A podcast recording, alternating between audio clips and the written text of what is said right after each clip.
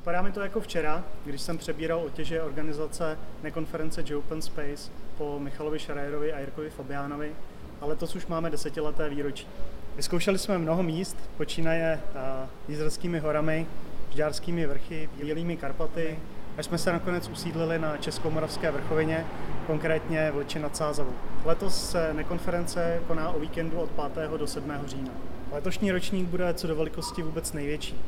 Přivítáme řadu zajímavých osobností minulých ročníků, namátkou třeba zakladatele Michala Šrajera, nebo slavné CZ podcastery Jirku Filmona Fabiána, Romana Pichlíka nebo třeba Petra Feršmana. Nemůžu vyjmenovat všechny, protože bych určitě na někoho zapomněl.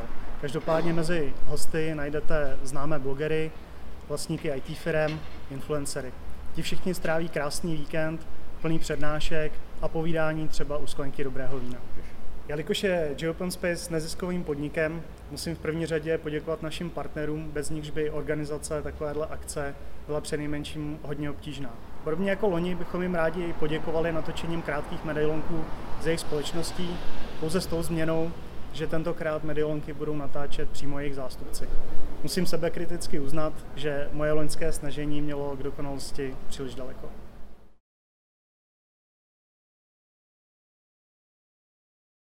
Moje jméno je Tomáš Barta, eh, jsem vice president Prague eh, firmy Alterix. My jako firma jsme produktová firma a vyrábíme eh, takzvanou Data Analytics platformu. Tahle platforma má zprostředkovat biznesovým uživatelům, lidem s netechnickým vzděláním, přístup k datům, tak, aby se mohli soustředit na svůj biznesový problém a nepotřebovali k sobě řekněme další partu eh, IT specialistů. Výzvy, kterými tady máme, jsou to integrační problémy související s přístupem k eh, nejrůznějším datovým platformám, databázím, reportingovým platformám, jiným systémům. Vyrábíme taky jádro toho produktu, který je založený na jako moderním stacku technologií, Node.js, React a tak dále, JavaScript. A myslím si, že to, co sem lidi láká, je za prvý kultura Eh, firmy, je velice neformální, přátelská, je příležitost eh, spolupracovat opravdu na výrobě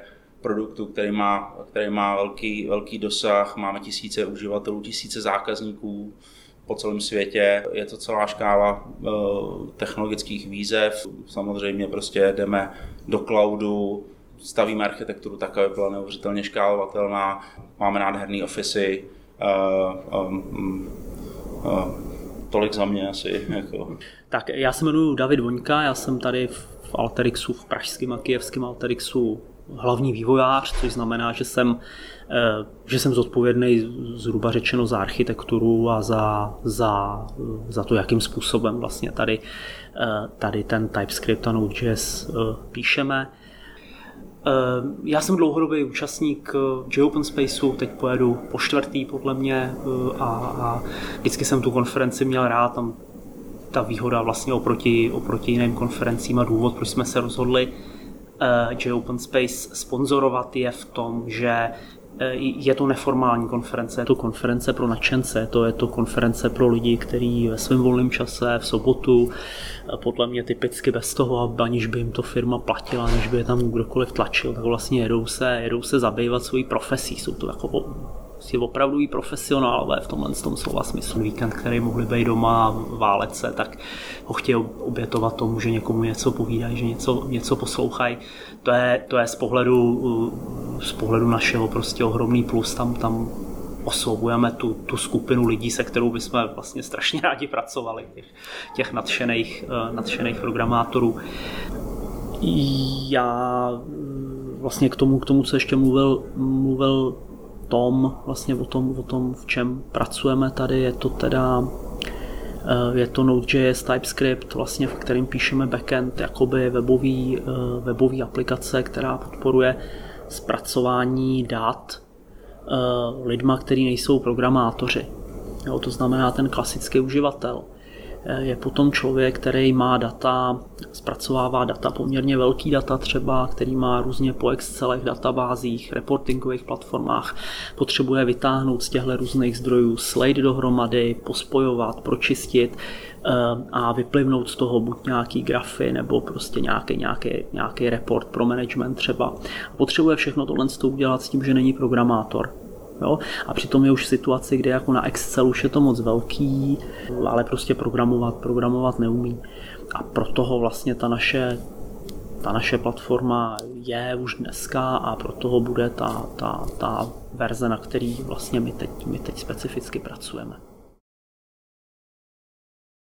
Já jsem Josef Pacula a jsem software vývojář ve firmě Simpress. Firma Simpress vlastní více než 20 e-commerce značek, které nabízejí customizované předměty online. Příkladem jsou vizitky, plakáty, oblečení s potiskem a mnohé další. Cílem firmy je nabízet tyto výrobky za vel- velkoobchodní ceny i při nejmenších objednávkách. Za poslední rok Simpress doručil více než 30 milionů objednávek více než 17 milionům zákazníkům. Toho dosahujeme optimalizací všech procesů, od plánování výroby přes samotný tisk až po logistiku. Simpress Technology dodává software, který tohle všechno umožňuje. Software, který vyvíjíme, eh, je psaný převážně v Node.js, eh, v Reactu a běží na AWS. To, že náš software je zapojený do eh, celého životního cyklu objednávek, vyžaduje, aby byl napsán velice robustně a aby byl minimální počet výpadků. Co, co mně se osobně ve firmě líbí, je, že jednotlivé týmy získávají uh, velkou autonomii a velkou zodpovědnost uh, v tom, jak věci děláme, takže uh, většinu architektonických, technologických a infrastrukturních rozhodnutí si děláme sami. J Open Space jsme se rozhodli podpořit, protože se nám líbí, že lidi, kteří se účastní, investují vlastní čas a musí si sami připravit přednášku. Takže to vlastně ve finále tvoří velice zajímavý mix lidí.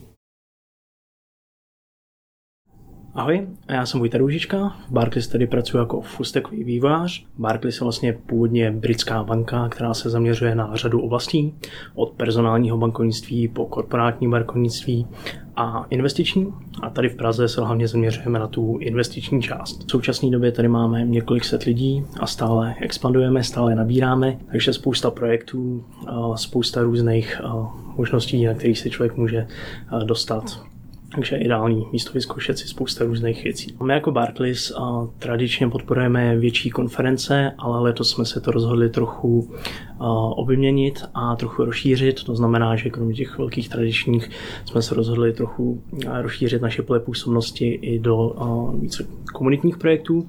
Takže kromě akcí typu Chekitas nebo PyLadies, vlastně jedna z těch iniciativ, jedna z těch oblastí je J Open Space. Já jsem na Open Space hodně takovým nováčkem a loni jsem byl vlastně poprvé, ale strašně se mi to zalíbilo, úplně jsem si to zamiloval a bylo to pro mě takový zjevení v porovnání s tradičníma konferencemi, na kterých jsem byl do té doby zvyklý. Co se mi nejvíc líbí, je ten kontrast v porovnání s tradičníma konferencemi. Každý má ten svůj lightning talk, každý přijde s tou svojí troškou do mlína, každý se aktivně účastní, není to, že většina lidí se přijde jenom odsedět. A ještě ta dílka těch lightning talků je naprosto ideální, protože člověk tak za ten víkend dokáže nasát strašlivé množství zajímavých informací se spousta různých oborů a samozřejmě pak je ten nejdůležitější aspekt networkingu, to znamená večer u piva na J Open Space je to samozřejmě úplně jiný rozměr než na tradiční konferenci. Ahoj, já se jmenuji Michal Franc a v Forest mám na starosti hlavně vývojáře. Zjednodušeně řečeno by se dalo říct, že Foresti dělají hlavně weby, e-shopy a intranety. Dneska je ale určitě důležité doplnit i, že jsou to hlavně velké řešení, často integrovaný na systémy klienta, takže součástí těch projektů není jenom technicky vyřešit tu integraci, ale zároveň s klientem i dohodnout, jak vlastně to celé řešení zapadne do jeho procesů. Ve Forestu děláme vývoj v Javě, v Node.js a máme i spoustu frontendáků. Frontend to už není jenom umět HTML5 a CSS3 a SVG animace, ale hlavně vyřešit, aby se webové stránky zobrazovaly správně ve všech zařízeních a prohlížečích, takže responsivní design, k tomu nějaká SEO optimalizace, nezapomenout na zrakově postižený, samozřejmě nějaká organizace kódu, aby se v tom projektu potom vyznali celý tým a podobně. Java vývoj ten eh, řešíme hlavně na Springu, eh, snažíme se, aby naše řešení nebyly nutně závislé na nějakém aplikačním serveru nebo relační databázi. Eh, používáme kromě klasických, jako je MySQL nebo Oracle, taky databáze typu Elasticsearch nebo Mongo. Hodně dáme na testování, ať už formou nějakých unit testů, integračních testů nebo performance. Řešíme i nějaký UI testování, čili nějaký end-to-end testy.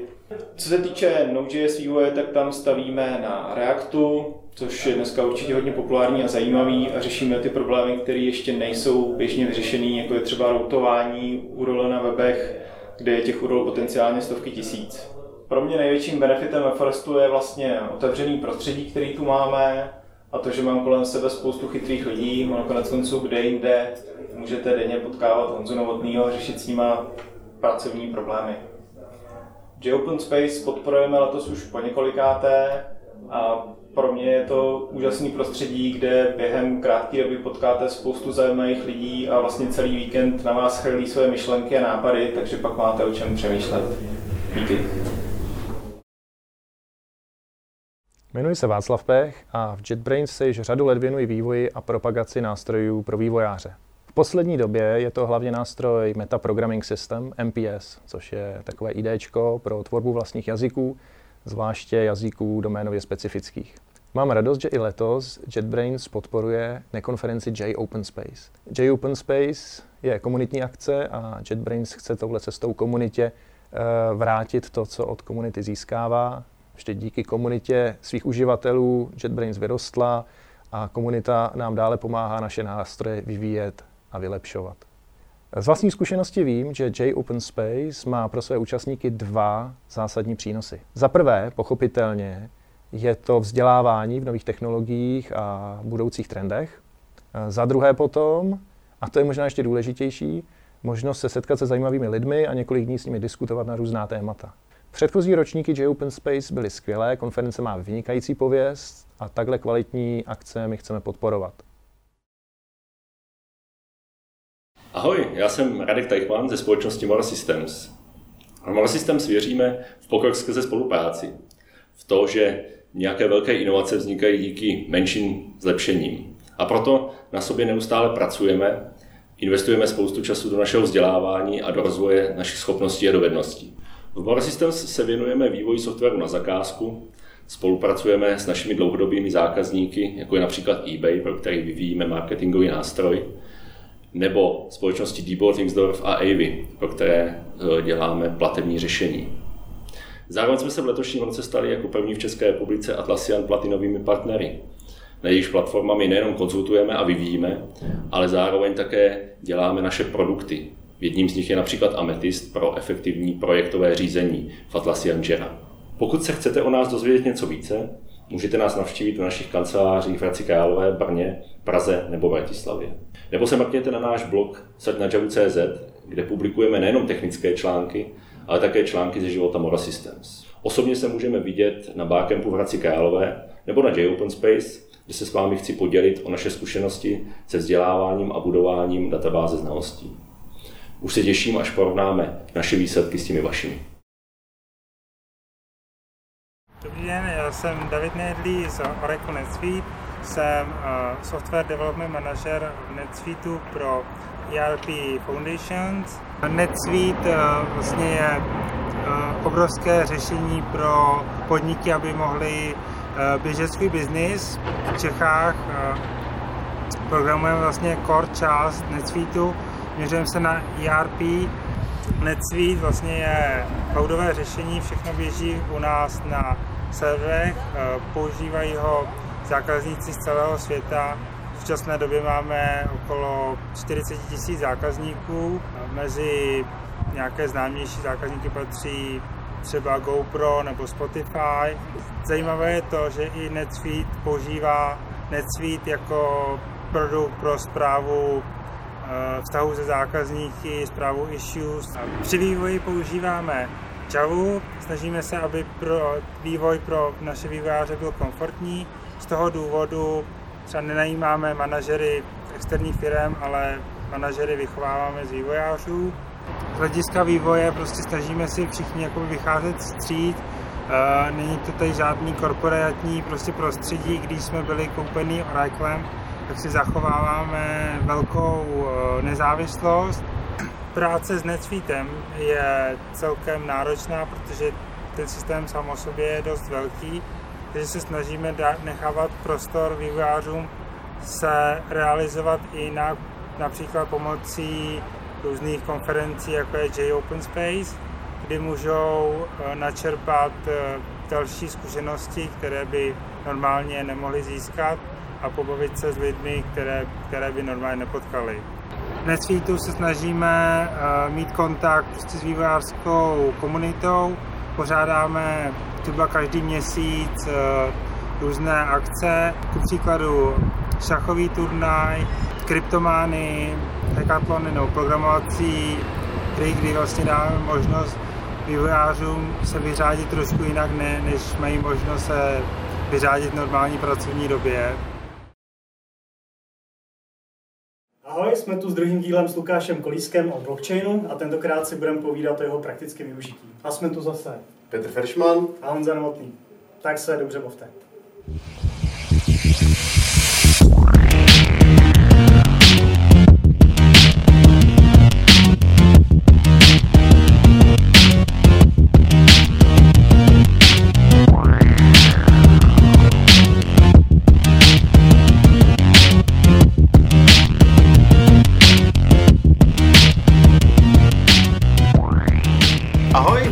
Další díl věnovaný blockchainu, opět s Lukášem Kolískem ve firmě CA a budeme si povídat o praktickém použití blockchainu nejenom na peníze.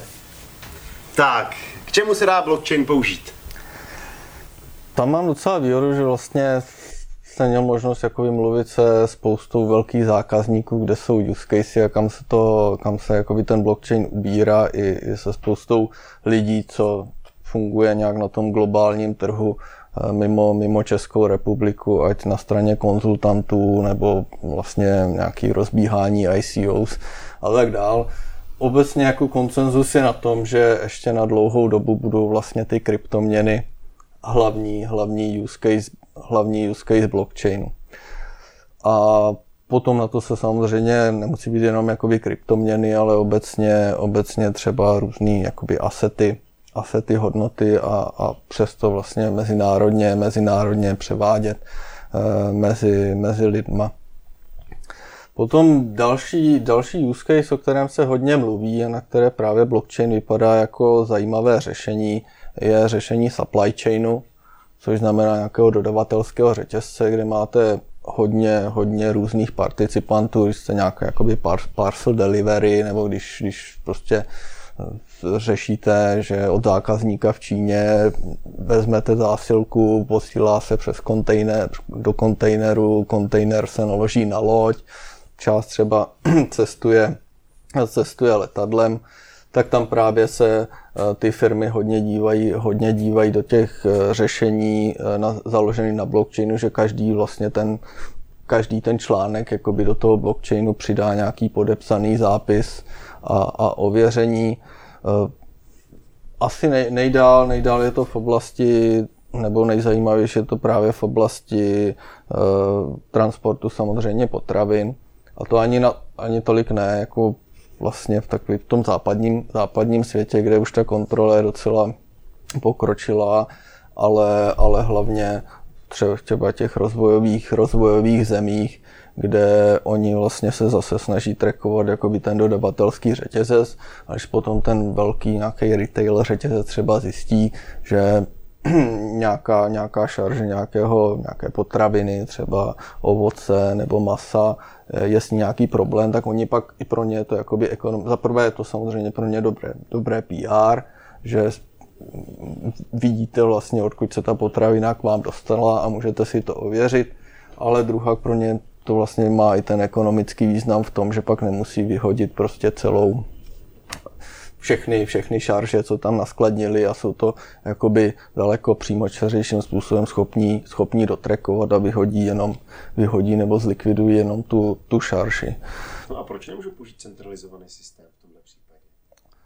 To je právě u toho blockchainu, tohle třeba vypadá jako by výborný, výborný use case na blockchain, ale je pravda, že už těch spoustu firm realita je taková, že ta přidaná hodnota, pokud oni mají už jakoby existující dodavatelský systém, není, není zas tak velká. Další praktický problém je, že samozřejmě čím víc jakoby participantů v tom, v tom řetězci máte, tím eh, všichni se jako musí shodnout na tom protokolu, musíte mít prostě zařízení, které to budou na ten blockchain dávat jakoby ten postavit ten systém je hodně komplikovaný a pak je to opravdu porovnání jakoby té přidané hodnoty a vlastně přidané komplikace v tom systému.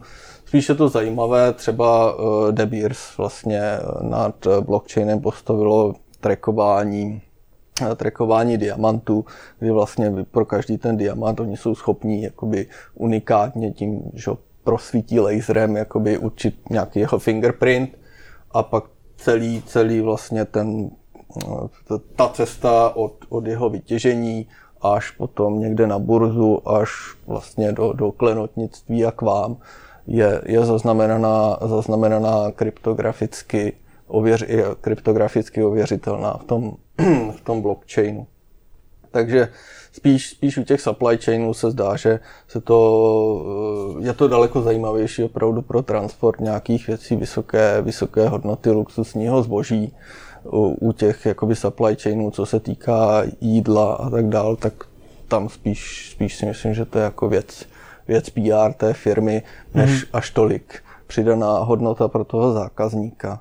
Oni existují dokonce, myslím, že kryptopiva v Holandsku, pivovar, zaznamenává, zaznamenává vlastně tu výrobu piva na, na blockchain a potom si na pivní láhvě přesně můžete ověřit, odkud se tam dostal chmel.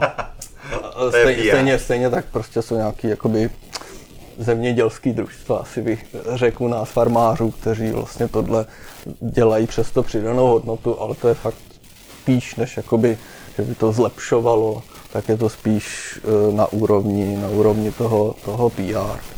Ale ty jsi na blogu psal vlastně příklad s těma uh, dopravníma kontejnerama, vlastně ty lodě, protože co jsem pochopil, tak z toho vlastně nejlepší použití Bitcoinu je tam, kde si strany nevěří, což třeba v případě Severní Koreji a USA asi je docela pravděpodobný. Blockchain, myslíš? A co jsem říkal? Bitcoin. Blockchainu. jako pro spoustu lidí tyhle dvě věci splývají, ale, ale, ale jsou to dvě, dvě různé věci. No. Uh, to je vlastně, co tam, jako vy obecně, co už jsme se o tom bavili v prvním díle, jakoby ten, ten koncenzus algoritmus, co dělá, že jakoby z toho, z toho systému odstraní potřebu jakoby té, té centrální autority a, a je možný jako nějak generovat na základě prostě ověřitelného koncenzu eh, tu, tu, tu, tu, tu důvěru eh, důvěru be, be, bez ní na základě vlastně členů té, té sítě. A to je podle mě spíš takový, jako když už se bavíme o těch use casech, tak si myslím, že to je zajímavý jakoby use case a věc, kde se třeba v jedné dekádě jakoby ten blockchain prosadí, že když si vezmete dnes spoustu, čím dál tím víc věcí, které rozhodují o našem životě, řídí prostě, ať je to scoring v bance, když si berete úvěr, nebo uh, nebudu mluvit o Číně, kde máte social scoring a podle toho, podle toho uh, se rozhoduje, jestli si můžete objednat první třídu, uh, ale nebude podle mě zase tak dlouho trvat, než se začnou víc objevovat autonomní auta a podobné, podobné věci, kde už nejde jenom o peníze, ale pokud, se, pokud povezete tím autem rodinu někam, tak, tak už vyloženě tam může jít o lidský život a všechno tohle začíná být jakoby data driven. A pak je otázka, jestli bude, bude jakoby pro lidi dostatečná záruka, že ty data třeba jsou u Google, nebo u, May, u Masonu, nebo u Tesly, nebo vlastně to vaše auto bude se řídit na základě dat, které jsou loženy někde jakoby centrálně. anebo, nebo tam začne být jakoby silný tlak na to, aby ty, aby ty data vlastně se nějakým způsobem distribuovaly, aby ty, ty společnosti, společnosti vlastně neměly nad tím takovou vládu. Mm-hmm. Jo, to, to, to je třeba i, i, i v té, což si myslím, že tak jakoby takový nejdůležitější jakoby fakt long, long term příslip, co, co vlastně ta blockchain technologie nebo ten konsenzus a, a věci okolo, okolo můžou, můžou přinést. Ono se používá vlastně blockchain třeba i na, na jakoby DNS, kde, kde není možný vlastně to založený na blockchain, takže ty záznamy není, není možný falšovat. A když se vrátím víc jakoby k těm, těm praktičtějším, praktičtějším věcem a použitím blockchainu, tak asi krom, krom mimo těch kryptoměn druhý takový nej, nejdůležitější use case, co se prosazuje a co, co hodně, kterýmu se začíná hodně firm věnovat, včetně velkých, jako je prostě Microsoft, IBM, eh, je identita na blockchainu. On se tomu říká self-sovereign identity a v podstatě, kde nej, nejdřív, v podstatě by mělo se jednat jakoby o, o takovou jakoby třetí generaci e, řešení identity, kde nejdřív jste měli úplně centralizovaný systém, kde jste v každém sajtu si založili účet a ten zpravoval vaše credentials. Ta druhá generace, kde, kde jsme někde teďka, je vlastně ta federovaná identita, kde máte Google, Facebook a tedy a používáte vlastně, ta, ta třetí strana je používá vlastně k vašemu ověření. Tam je samozřejmě nevýhoda, že, že ty firmy to dělají samozřejmě s tím, aby u vás získali další data a ty mohli potom, potom samozřejmě speněžit. Ta self-origin identity, tam je fakt myšlenka v tom, že eh, tu, tu identitu budete vlastnit, vlastnit vy a, a eh, potom eh, vlastně můžete určovat, který, kterou informaci o té identitě sdělíte, komu stále budete mít jakoby kontrolu nad těmi, kontrolu nad těmi informacemi. A to je třeba oblast, které já se věnuju a i tady jsme vyvinuli vlastně nějaké proof of concepty a platformu v téhle oblasti, kterou jsme předali, předali dál do produkce, takže doufám, že, že třeba to se v dohledné době objeví i, i v nějakém produktu. Počkej, můžu ještě tady k tomuhle. Eh, je tím míněný to skutečně jakoby ta identita, to znamená, že, že to používám k autentizaci někam, a nebo je to, nebo ti myslíš to, že prostě moje personální data, jako jaký mám Ten e-mail, to... kde bydlím, kolik utrácím, kolik vydělávám, tak vlastně budu kontrolovaně předávat jakoby třetí, třetí straně a budu mít záruku, že ona to nedá dál? To jsou, to jsou právě přesně, přesně dvě věci. Vlastně to první, jakoby ta identita, to je ta, ta self-origin identity a ta druhá část, tomu se říká verifiable, verifiable claims, jakoby ověřené atestace, nebo nevím, jak bych to mm-hmm. přeložil, přeložil jako, srozumitelně, to, to, co říkáme, srozumitelně do češtiny. A vlastně ta, ta identita tam jde o to, že Jestli třeba znáte mm, private key infrastructure, tak jak dneska fungují, fungují klíče, tak máte prostě někde, potřebujete mít nějaký důvěryhodný registr jakoby veřejných klíčů, nějakým způsobem si vy, vy, vyměnit veřejný klíč, pak máte zase další autoritu, která spravuje jakoby revokace a tedy a tedy. A právě blockchain jakoby ten decentralizovaný, distribuovaný systém dokáže tohle trošku elegantně vyřešit, kde oni vlastně tu identitu ta identita je uložena, ty veřejné klíče vlastně můžou být uložený třeba na tom, na tom blockchainu a, a je, není to uložený nějaký jakoby centrální autority plus vlastně ta revokace třeba toho klíče, klíče tam je okamžitá. Jako způsobů k tomu je, existují mnoho, mnoho různých mnoho různých jakoby, přístupů, jak to technicky řešit, ale v podstatě jde o to nahrazení jakoby, dnešní PKI infrastruktury s tím, že bude využívat vlastně té blockchainové sítě. A ta druhá věc je ještě zajímavější, že když už tam mám identitu, tak jakoby k té identitě můžu potom připojovat nějaké, uh, nějaké atestace. No? Může to být třeba uh, které, když, když si půjdu žádat o půjčku v bance, tak ta banka po mně bude chtít Eh, že jsem zaměstnaný, že mám trvalé bydliště v Čechách, že eh, mám nějaký příjem větší než X, tak abych vyhověl, vyhověl tomu scoringu. Pro ně bylo vlastně riziko v nějaké mezi. A vlastně dneska vy jim poskytnete všechny informace, včetně informací, které jakoby teoreticky nepotřebujete. Musíte dojít na HR, aby vám ověřili, eh, musíte jim dodat tři výpisy z banky, musíte, musíte další věci. A myšlenka je tam taková, že vlastně vy k té identitě budete moct eh, připojovat eh, a což i dělal náš systém, že k té identitě můžete připojit vlastně tyhle claims. Mm-hmm. říká, kde vy se zeptáte nějak, poprosíte vlastně nějakou jinou uh, autoritu, aby, aby ověřila a podepsala digitálně, uh, že třeba jste starší než 8 let, že pracujete v CA Technologies a tedy. A tohle se připojí vlastně k té, tohle se připojí k té vaší identitě.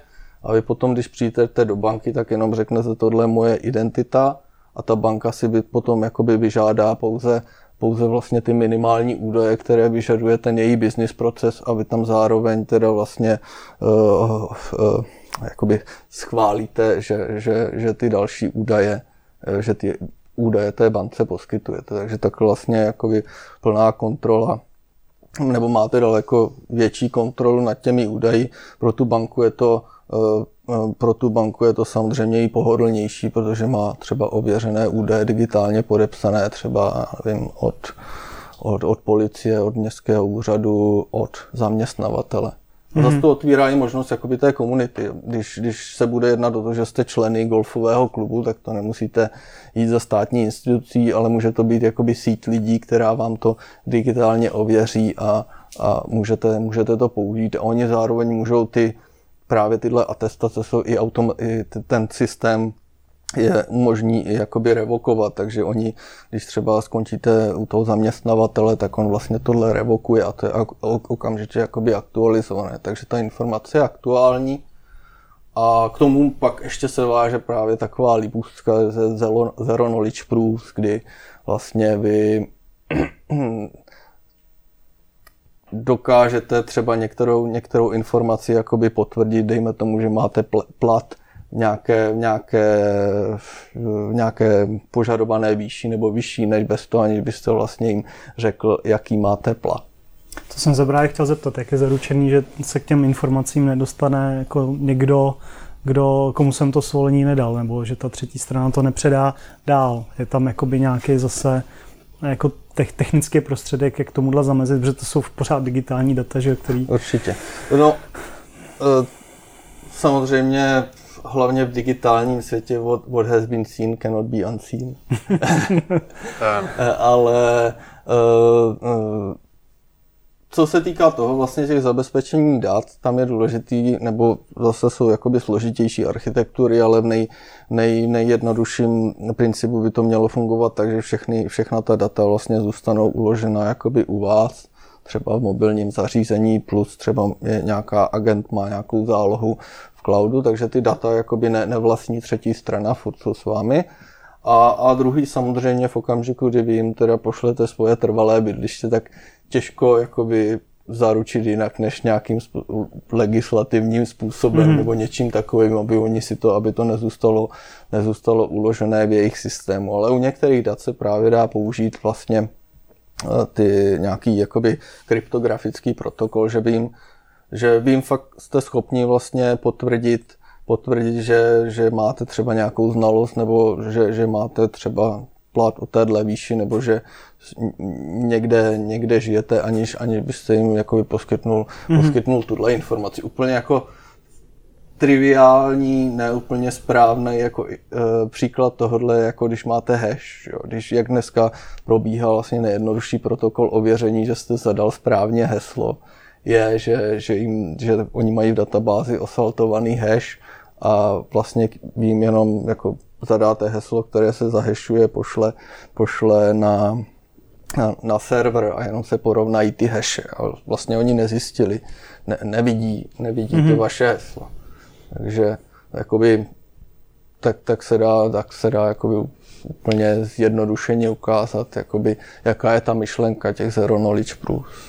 Mně docela jako přijde dobrá ta myšlenka nahrazení PK jako Public Key Infrastructures, protože vlastně, jako když to řeknu, certifikáty jsou dneska jako rozbitý prostě, jako, jo, protože že jo, typicky, jakmile jednou se stanete certifikační autoritou, dostanete se do browseru, tak si můžete vystavovat certifikáty, nebo jako dom, třeba k doméně pro jakoukoliv a vlastně není žádná jako obrana proti tomu. A, a vydělalo se to, že, že třeba vydávali pro Google.com a vím, že tam začal nějaký transparent uh, certificates, ale vlastně, že ve chvíli, kdyby ten blockchain byl jako veřejný a já, abych mohl vydat certifikát, tak by vlastně musel použít jako blockchain, tak to je jako docela zajímavá, zajímavá myšlenka, že vlastně tak tím by se dalo jako to, to, tam to PKI jako spravit, no, když by to bylo blockchain. To mě, mě osobně, je to přijde zajímavé. Jako to věnuju primárně právě té self-sovereign identitě na tom blockchainu a mně to přijde, že to je asi jeden z nejlepších způsobů, kde opravdu jakoby ta platforma řeší nějaký jakoby existující problém a není to jako, že že mám blockchain technologii a teď se snažím nějaký jakoby problém,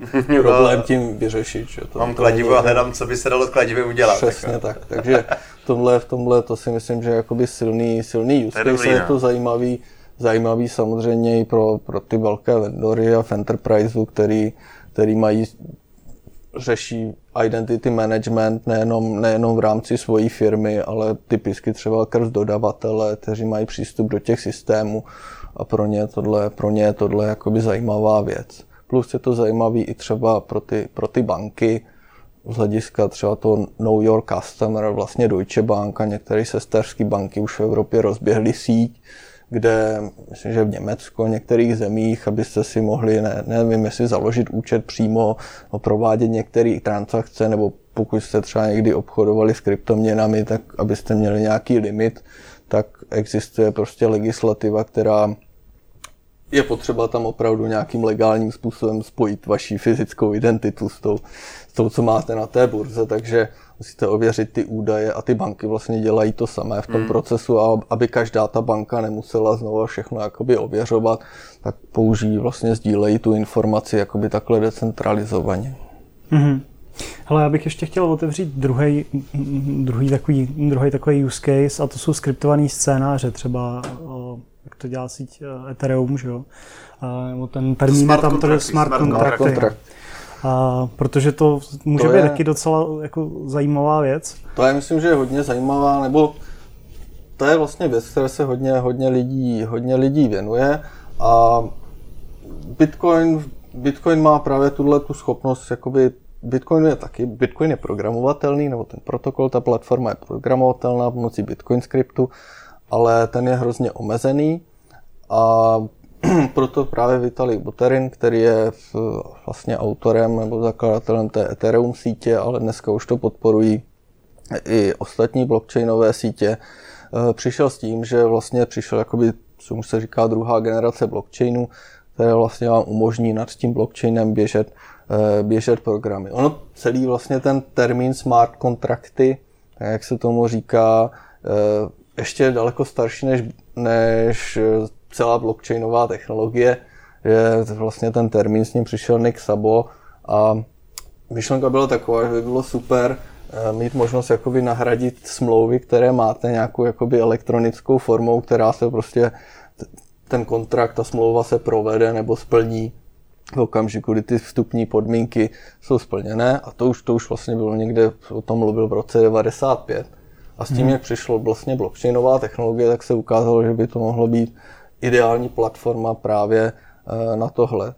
A vlastně nad tím, nad tím se dneska staví ty, ty, ten smart contract asi pro, pro techniky bych vysvětlil, je to hodně podobný store proceduře v databázi, takže vlastně ten smart contract se pustí, když na základě nějakých vstupů ho triggerují, on si čte, eh, čte data z toho blockchainu a zase ten výstup je, výstup je zapisovaný eh, na blockchain. Jako use case můžete představit, že když jste samozřejmě fanoušek do blockchain technologií, tak nepůjdete z eh, poslední vůli za notářem, ale napíšete si smart contract Solidity, ten zapíšete na Ethereum blockchain a když smrtka pošle event, že to je váš poslední den, tak ten smart contract se spustí a provede, co bylo, co bylo záměrem. Takže ty, ty smart kontrakty, vlastně ten kód, kód je uložený, kód, kód je uložený přímo, přímo v tom blockchainu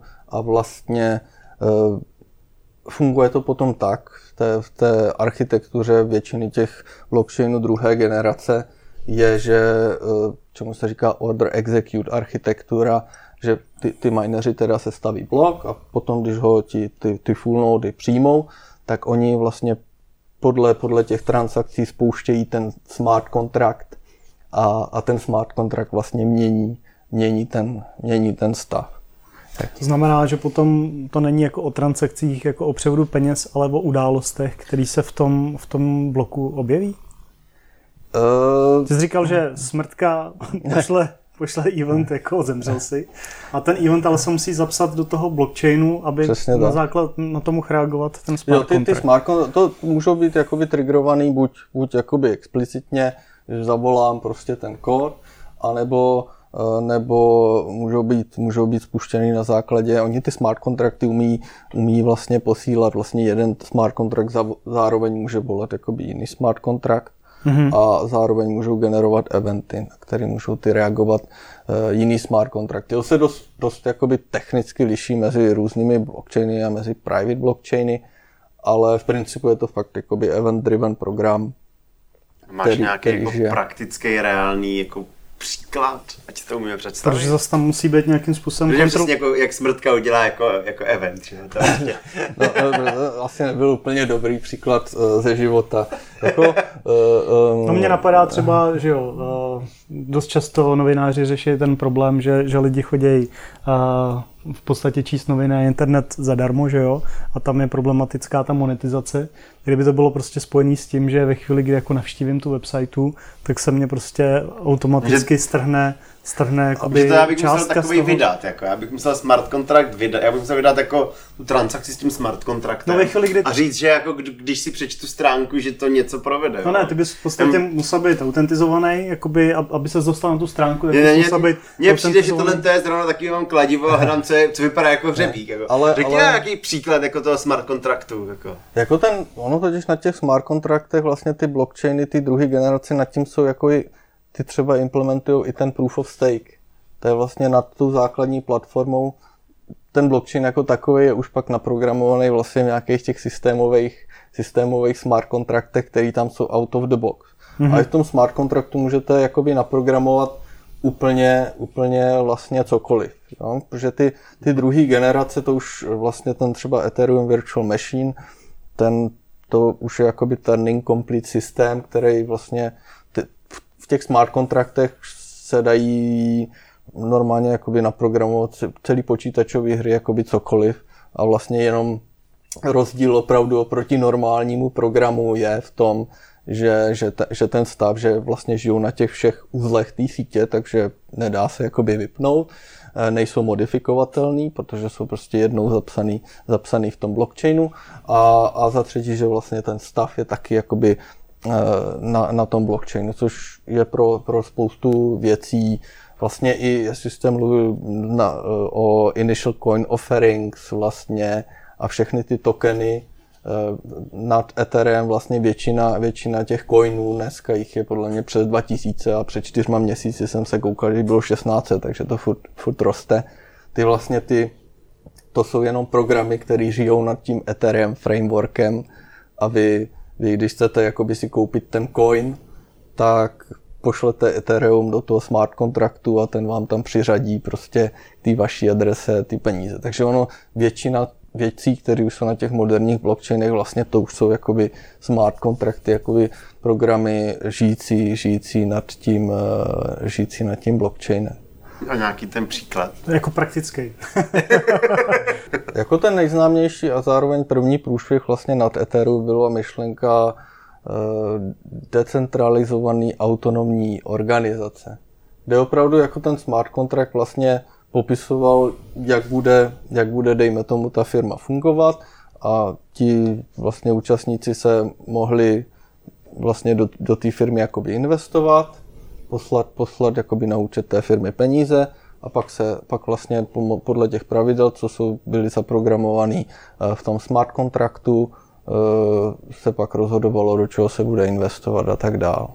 Mhm. Takže třeba- investiční fond prostě, že... Ta, No. Takže vlastně takový ty To jako je, v podstatě je to automatizace, v tomhle případě to byla automatizace nějakých, eh, jak se tomu říká ve firmě, ty určitě budeš vědět nějakých firemních, eh, za prvé prostě jakoby fungování těch firemních procesů, jo? takže můžete tím implementovat jakoby ten, eh, implementovat jakoby ten business proces.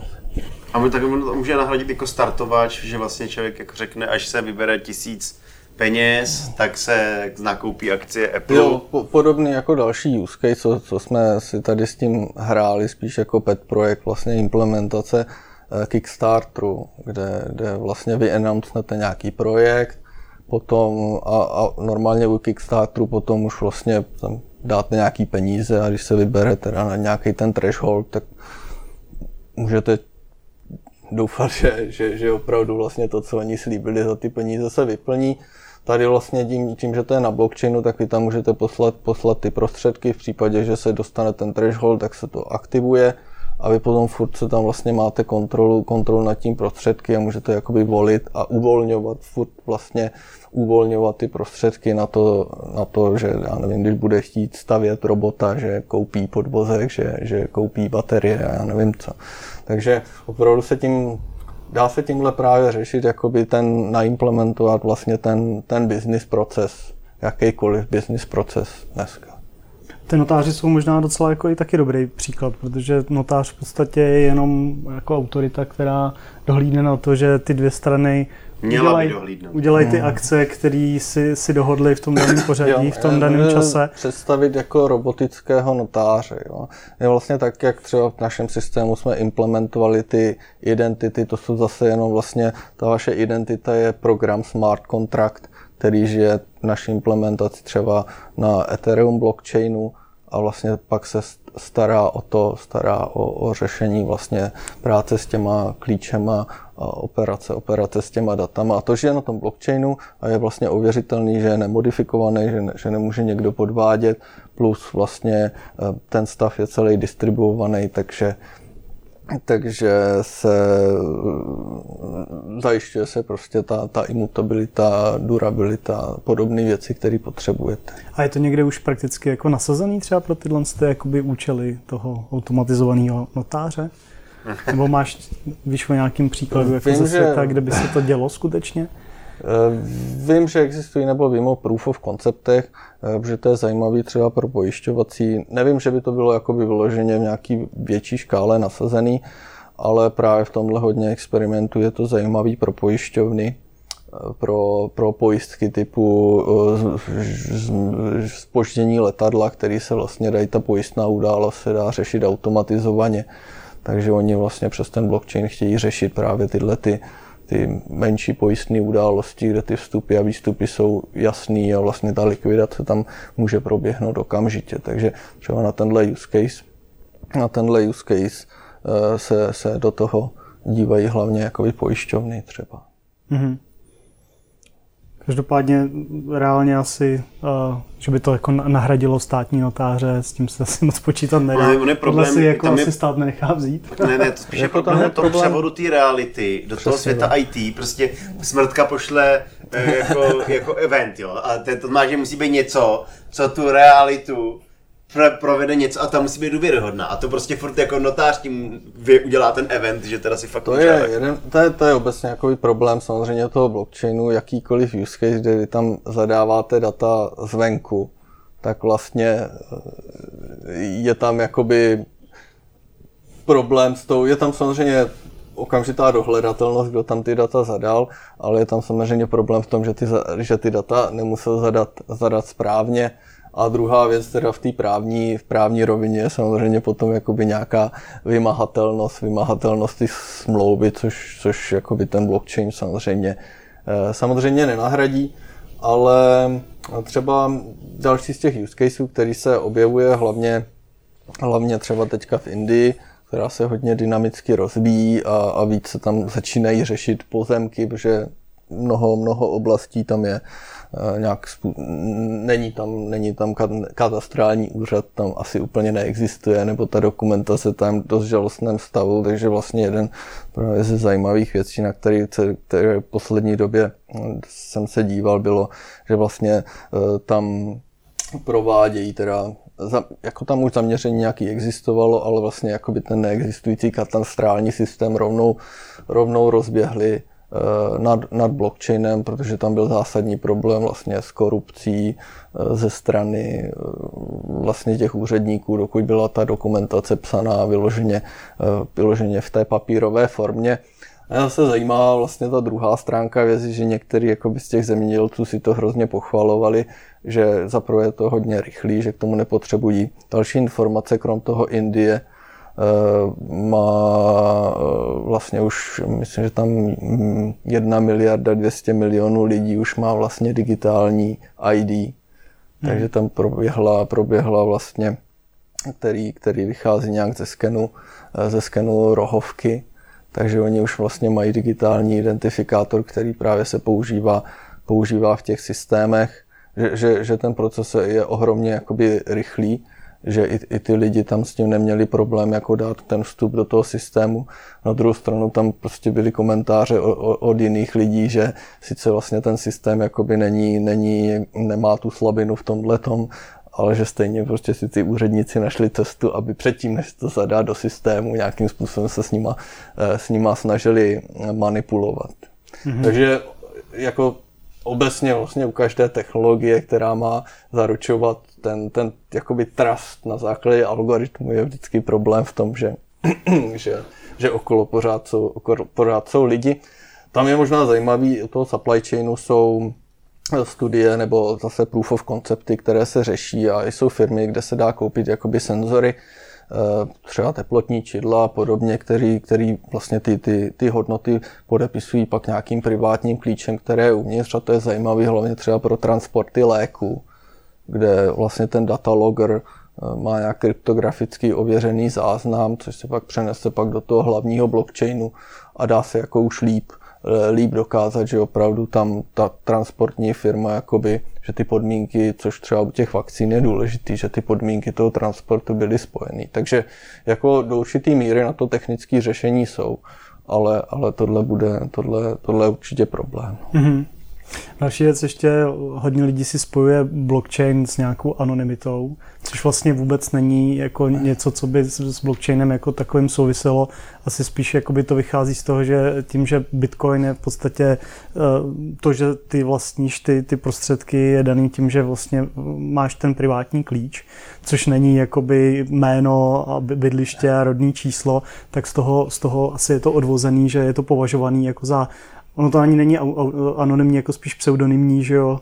Tak, uh, jakoby ten, ten klíč vlastně, jak se u těch u většiny sítí vygeneruje, je, že prostě se vybere náhodný číslo z ohromného prostoru, takže ta pravděpodobnost nějaký kolize, že by dva, dva měli stejný privátní klíč, je, je neskutečně, neskutečně malá, takže jako to jste furt anonymní a problém je na, na, na těch, protože pokud Eh, problém je jakoby na stranách toho systému. Jo? Když, když vy si pošlete na, na burzu peníze z banky, eh, tak pak už vlastně tam, tam je ta spojnice jakoby s tím fyzickým světem a od, od toho okamžiku jako se dá, eh, dá vlastně v tom záznamu toho blockchainu opravdu vás spojí všechny ty transakce nějakým způsobem, i když, i když je rozdělujete kvůli jako většímu zamlžení, tak prostě zjistit celou vaši transakční historii.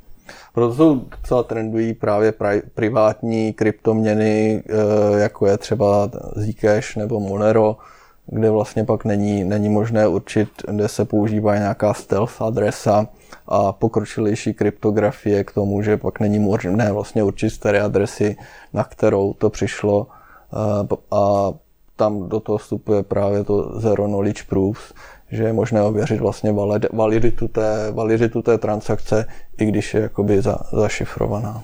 Mm-hmm. Takže jako na to existují, existují technické řešení a právě třeba právě tyhle kryptoměny jsou daleko víc trnem v oku, eh, trnem v oku různým vládním agenturám, protože tam oni nemají. Že. Oni vlastně ten Bitcoin a spoustu těch blockchainů vůbec nevadí, protože oni tak získají daleko větší insight do toho, do, do různých, různých bankovních převodů, ale, ale daleko víc jim vadí právě tyhle blockchainy, které, který, který jakoby tu anonymitu poskytují. Hmm. A naopak u toho katastrálního rejstříku by naopak jako bylo cílem to mít co nejvíc transparentní, takže tam naopak jako by to bylo jako veřejný, že v podstatě principiálně tak, tak jde. Prostě bude autorita, která řekne, že tenhle ten tahle oční rovka patří tady Honzovi Novotnému mm-hmm. z Pardubic a v tu chvíli vlastně máš, máš transparentní jako veřejný rejstřík toho, jakoby, co kdo vlastní, jaký byly, byly převody, což u toho katastrálního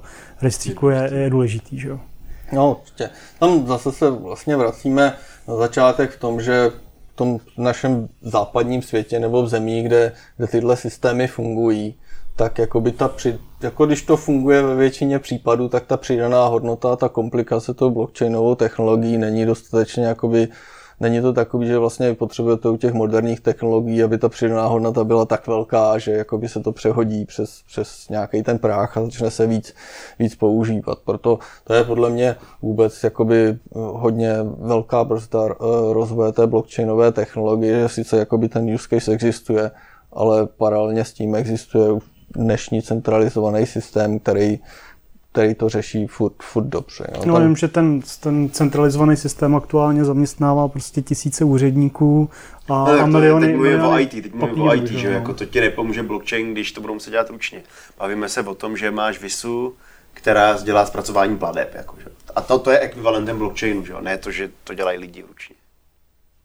Třeba s, touhle, s tímhle vlastně souvisí i a hodně probíraný use case je i jakoby řešení e-votingu nebo elektronizace uh, votingu. A myslím, že Estonsko o tom uvažuje. Teďka v CUK ve, ve Švýcarsku vlastně proběhla první uh, na, na obecní úrovni proběhla první nějaký, ne, ne referendum, ale hlasování, teďka úplně přesně nevím, o čem se tam hlasovalo. Tam právě použili teda, že zaměstnanci vlastně od firmy Uport, která taky se věnuje na blockchainu digitální identitě, vlastně ten, ten, ten eh, městský úřad tam umožnil lidem si získat tu digitální identitu a právě ji už začít používat v komunikaci s tím úřadem a první, první ten pilot eh, byl s těma, eh, byl, byl ohledně těch voleb, ale i s tím volebním systémem vlastně to je téma, které se taky docela, do, docela řeší, jestli má smysl a jaký jsou rizika toho, že když se mm, bude, kdy, kdyby se jakoby ta infrastruktura použil blockchain, že na první pohled to vypadá dobře, že vlastně byste volili a měli byste okamžitě možnost jakoby eh, zkontrolovat, že, eh, že váš hlas byl započtený tak, jak prostě je to, je, funguje ten, ten daný volební systém v té zemi ale zase na druhou stranu v okamžiku, kdy existuje, eh, v okamžiku, kdy existuje vlastně možnost jakoby prokázat, že, že vy jste volil takhle, tak tam není to, ne, a, a myslíš, že by na to nešla tam zero knowledge autorizace? tak úplně, verifikace?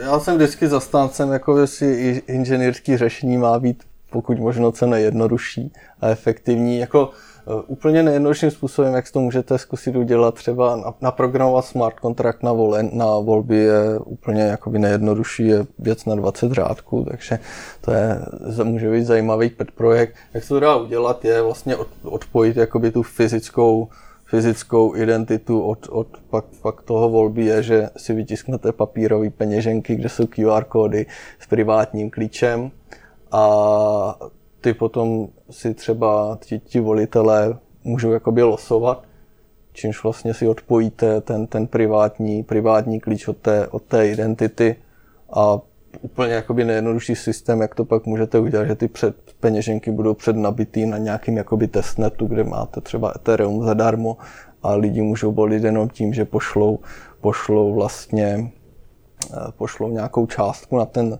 na ten systém, eh, na, na účet třeba jakoby, jakoby účet toho, eh, toho kandidáta. Takže tohle jakoby volby se dají na blockchainu v podstatě bez programování zrealizovat téměř, téměř okamžitě v praxi se ukazuje, že není ani tak problém korektnost čítání těch hlasů a třeba tyhle ta transparence, jestli můj hlas byl započtený tak, jak, jak ten volební systém ukazuje, ale problém je tam spíš s vote buyingem, prostě nákupem hlasů.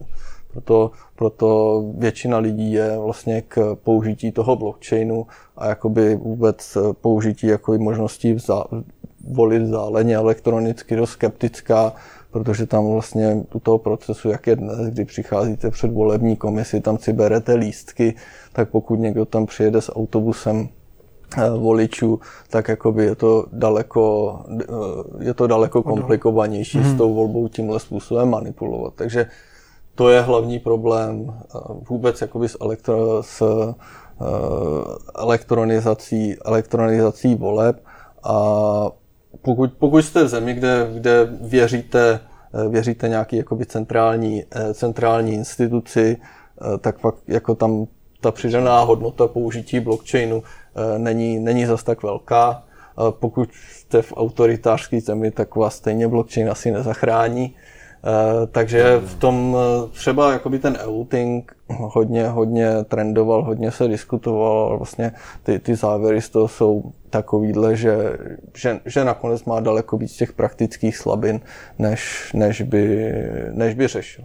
A ještě ten, ten podpis těch, těch, těch bloků v rámci toho volení, ten by probíhal jak? Tam by byl prostě nějaký jako privátní, nebo plánovali nějaký privátní uh, chain, nebo by to realizovali na Ethereum, aby tam bylo jakoby opravdu zaručený, že to je tak velká síť, že nějaký volby v Estonsku tam prostě, jo, že ty mineři hmm. nemají, nemají důvod tam, tam na to uh, nějakým způsobem útočit. Já si myslím, že v Estonsku tam jakoby ten třeba Oni tam mají už několik institucí, používá blockchain, ale tam ten systém mají jako hybridní.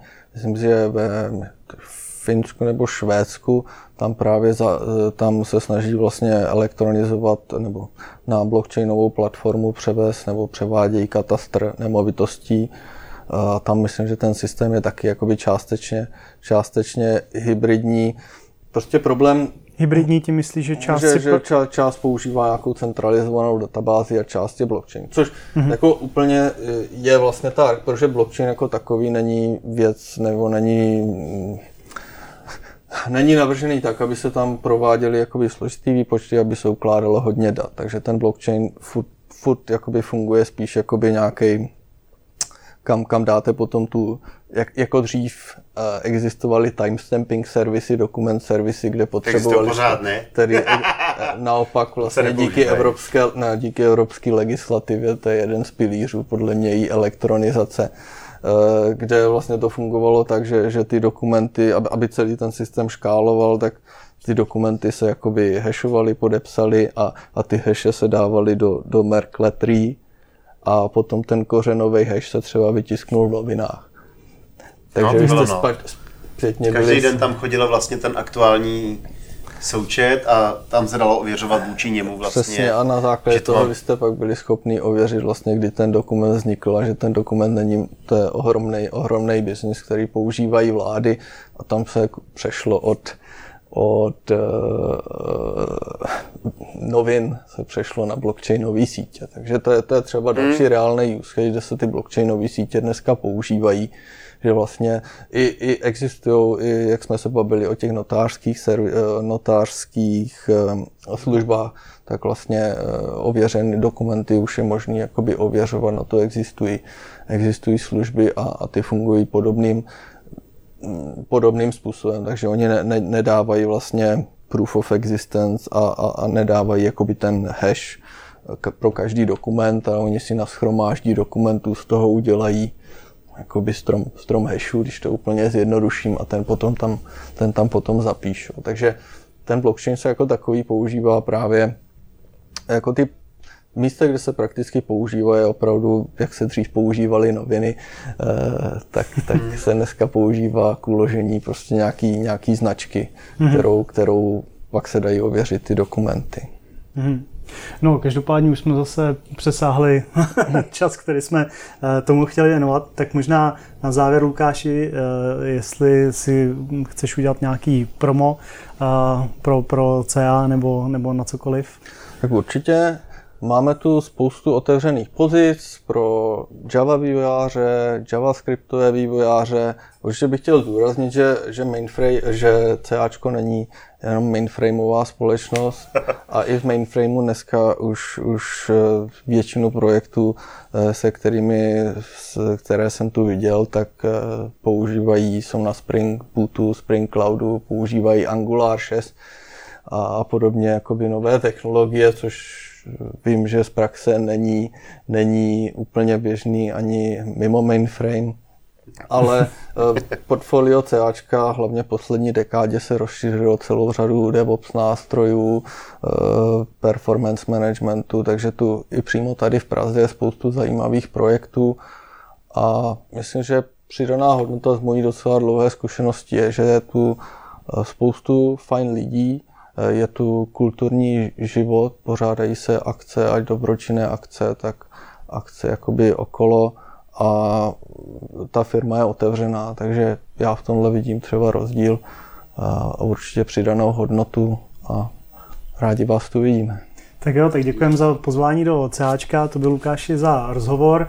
Potom někde v show notes nebo, nebo na Twitteru vedeme odkaz na, na nějakou stránku, kde máte Dobře. přehled pozic tady, tady v Praze. Super. Tak, tak jo, tak díky, díky kluci. Ahoj. Ahoj.